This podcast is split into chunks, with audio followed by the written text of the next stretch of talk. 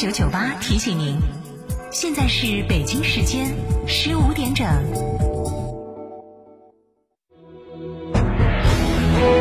成都的声音，FM 九九点八，成都电台新闻广播。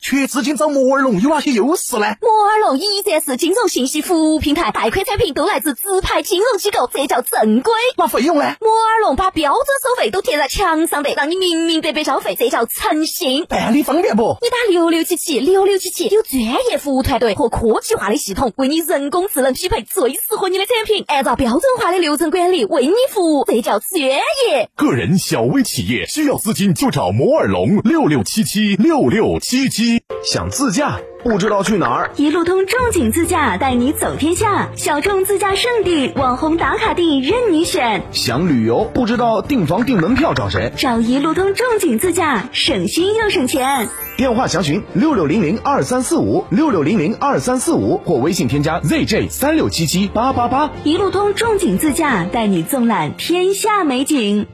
东风启辰厂家启辰星深度对比试驾成都站，十一月七日西博城，报名热线八五六八八八幺八，报名即送终身免费保养加六千元厂家特供精品大礼包。启辰星东风日产造。青壳白肚黄毛金爪是正宗阳澄湖大闸蟹，十月蟹黄，十一月蟹膏，是吃阳澄湖大闸蟹最好的季节。为了大家能买到正宗的阳澄湖大闸蟹，成都广电打造蟹语天成品牌，每只蟹均由原产地配送，现上新特惠，蟹卡买一送一。更多详情，微信关注蟹语天成公众号或致电六六零零二三四五。收音机前的糖尿病朋友注意了，我们专门为糖尿病朋友量身定制的多功能养生播放机，您只要打个电话就能领取了。本机收录我国著名评书艺术家单田芳老师的珍藏版长篇评书全集和上百首经典老歌、红歌、戏曲，以及有关糖尿病实用的健康知识大全，真正做到您想听的、想唱的、想收藏的应有尽有，真正实现让糖尿病朋友健康娱乐一举两得。每天仅限五十台，糖尿病人专享领取热线四零零七六五八零九零四零零七六五八零九零四零零七六五八零九零。这台供糖尿病朋友专用的多功能播放机，自带超强耐用的充电设备，超清晰立体声的音质，加上丰富的内容，简直就是糖尿病朋友不容错过的听觉盛宴，值得收藏的养生播放机。现在不花一分钱，您就可以带走它。糖尿病人专享领取热线：四零零七六五八零九零四零零七六五八零九零四零零七六五八零九零。门行大药房诚意奉献。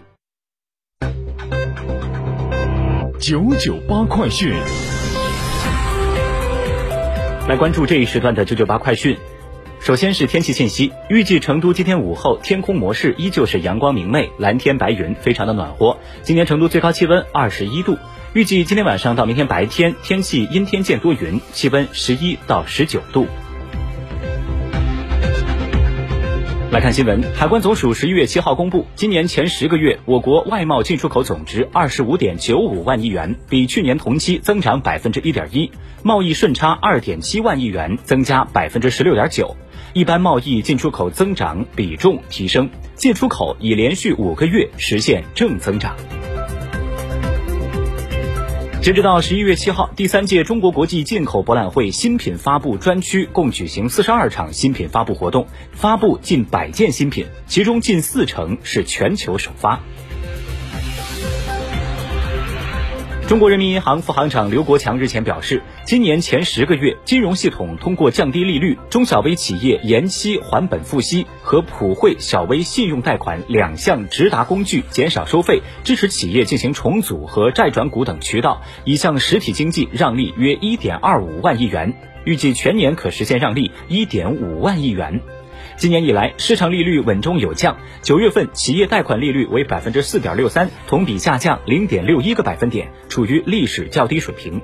而中国银保监会副主席梁涛也表示，银保监会把推动减费让利作为促进金融与实体经济共生共荣的重要抓手。前三季度，银行业整体减费让利约两千七百四十三亿，预计全年可实现减费让利三千六百亿元左右。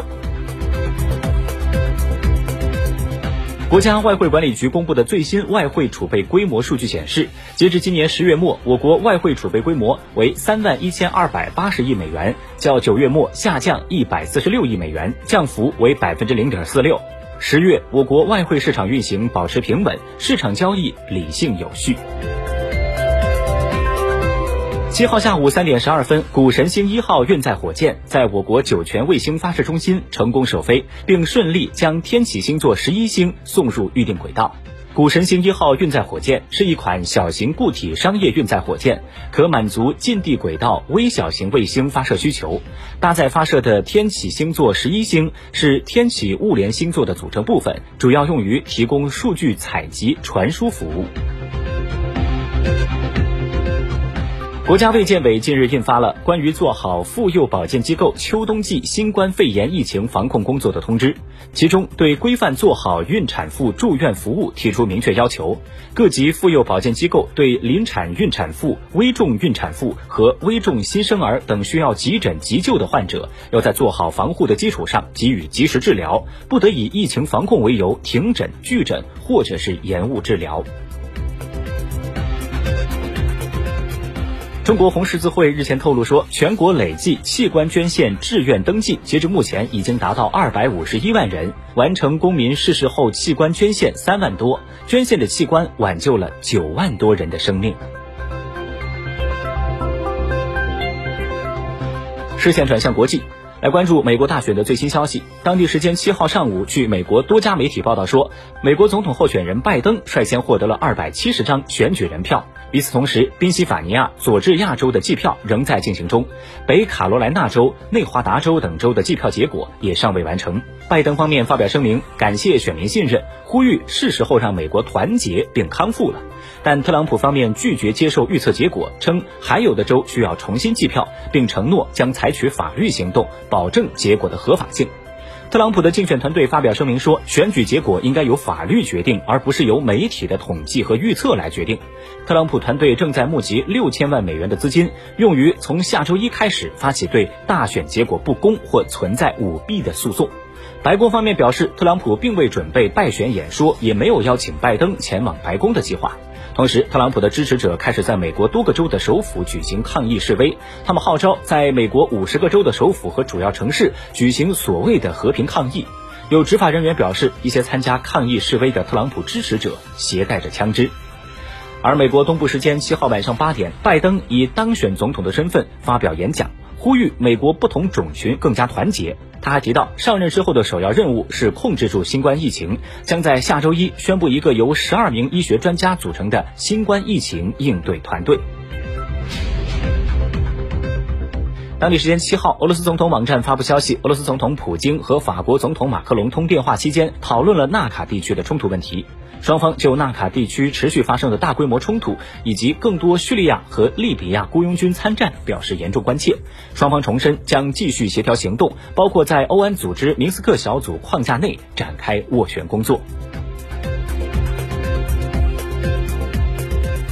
英国首相约翰逊七号与欧盟委员会主席冯德莱恩通电话，讨论双方以贸易协议为核心的未来关系谈判最新进展。双方同意，英国和欧盟的谈判团队将会在九号开始在伦敦继续谈。